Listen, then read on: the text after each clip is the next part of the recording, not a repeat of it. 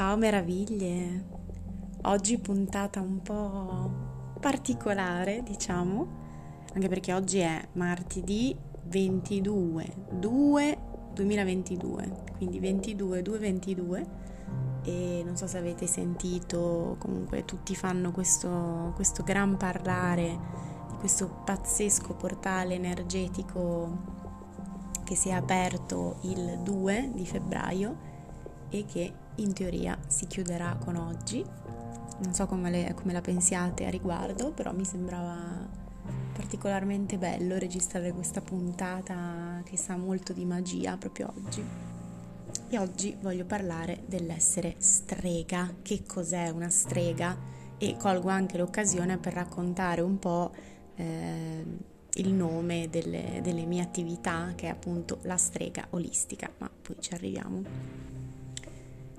Intanto, opinione ovviamente personale. Qual è il bello di essere strega? Cosa significa per me essere una strega? Mm, si tratta di vivere una vita piena di magia e rispetto per ogni creatura. È una comunione costante con la natura e la consapevolezza della sua sacralità. Significa far parte di antiche tradizioni e viaggiare tra i mondi. E sempre secondo me una strega è un uomo o una donna che sono interconnessi con la natura, con i suoi cicli, che rispettano tutte le creature e che celebrano il passare delle stagioni e le fasi lunari.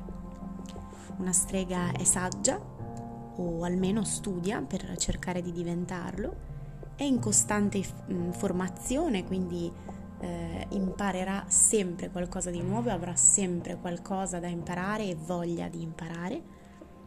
Usa tutti i suoi sensi, soprattutto il sesto, per conoscere la realtà che la circonda e tutti gli altri mondi.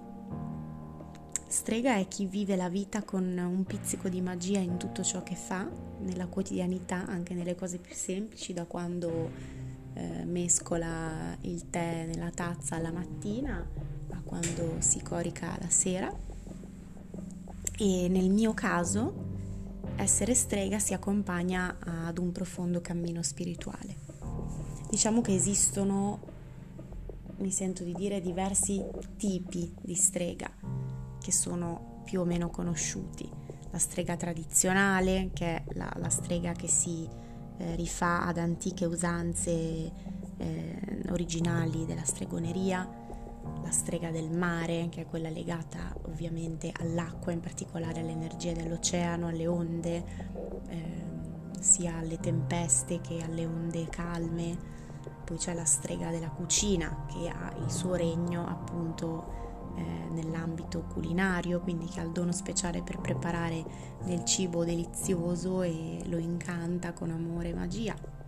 C'è la strega legata agli elementi, quindi strega elementale che ha una connessione speciale, particolare con fuoco, aria, terra, acqua ed etere ed è quasi come che potesse influenzarli.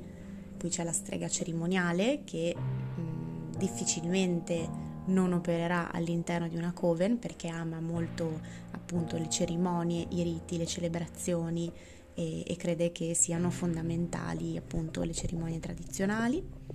Poi c'è la strega verde che è la, eh, una piccola grande erborista che si trova a suo agio in mezzo alla natura, ha spesso il pollice verde, infatti ama coltivare piante e fiori, avere un suo giardino, un suo orto, ama studiarne tutte le caratteristiche, le proprietà magiche.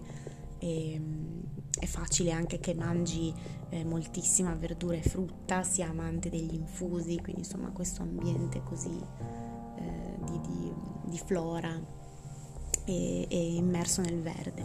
Poi c'è la strega secolare che è la strega laica per eccellenza che non ha nessuna particolare tradizione da seguire e eh, prende il potere semplicemente da, da se stessa e, e dalle sue pratiche.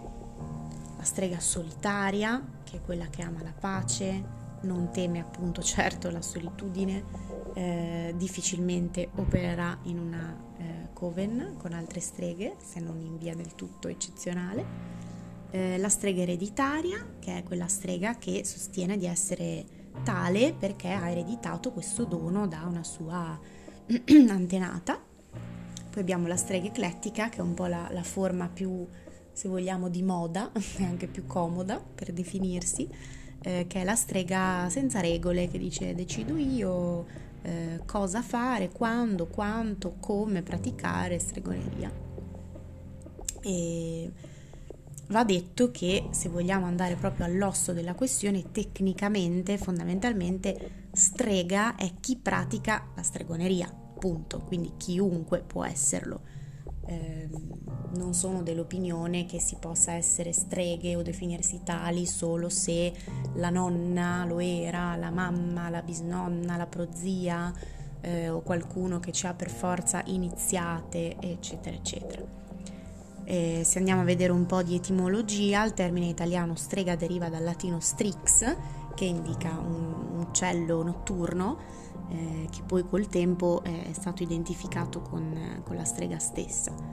Eh, dall'inglese invece la parola witch deriva da witche, che poi è diventato wicca, che significa donna saggia o eh, appunto strega ehm, e si dice che witch fosse la, la, la parola femminile mentre wicca la, la, parola per strega al maschile e il plurale fosse wiccan e addirittura questi termini deriverebbero dal verbo wiccan che significa stregare o praticare la magia. E, parlando di Wicca in realtà eh, si tratta di una vera e propria religione è chiamata così da eh, Gerald Gardner, che è stato il, il suo fondatore, e secondo lui Wicca significava arte dei saggi, quindi torna questo, questo richiamo alla saggezza. Ad ogni modo, esistono tantissime tradizioni, pratiche diverse e diciamo essere o definirsi strega non significa per forza appartenere a una di esse, eh, così come a tutte quante, eh, non bisogna per forza essere religiosi o pagani, eh, dovrebbe, ripeto, semplicemente indicare chi pratica stregoneria.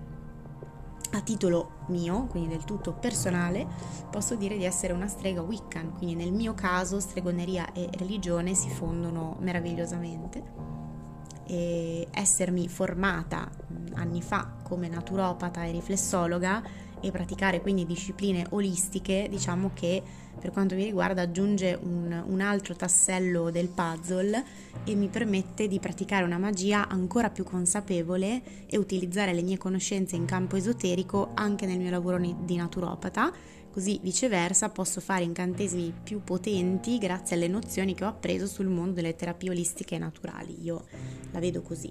Se poi condiamo il tutto con il mio amore per la natura, il mondo animale, il fatto che ho scelto quindi di non mangiare né sfruttare nessuna creatura animale, ehm, il mio essere stata cresciuta dai miei genitori con una spiritualità libera nel rispetto degli altri e di me stessa ovviamente con... Eh, concetti di medicina igienista, ecco allora chiudiamo il cerchio e penso che si possa facilmente capire il perché del nome che ho scelto appunto per le mie attività, la strega olistica.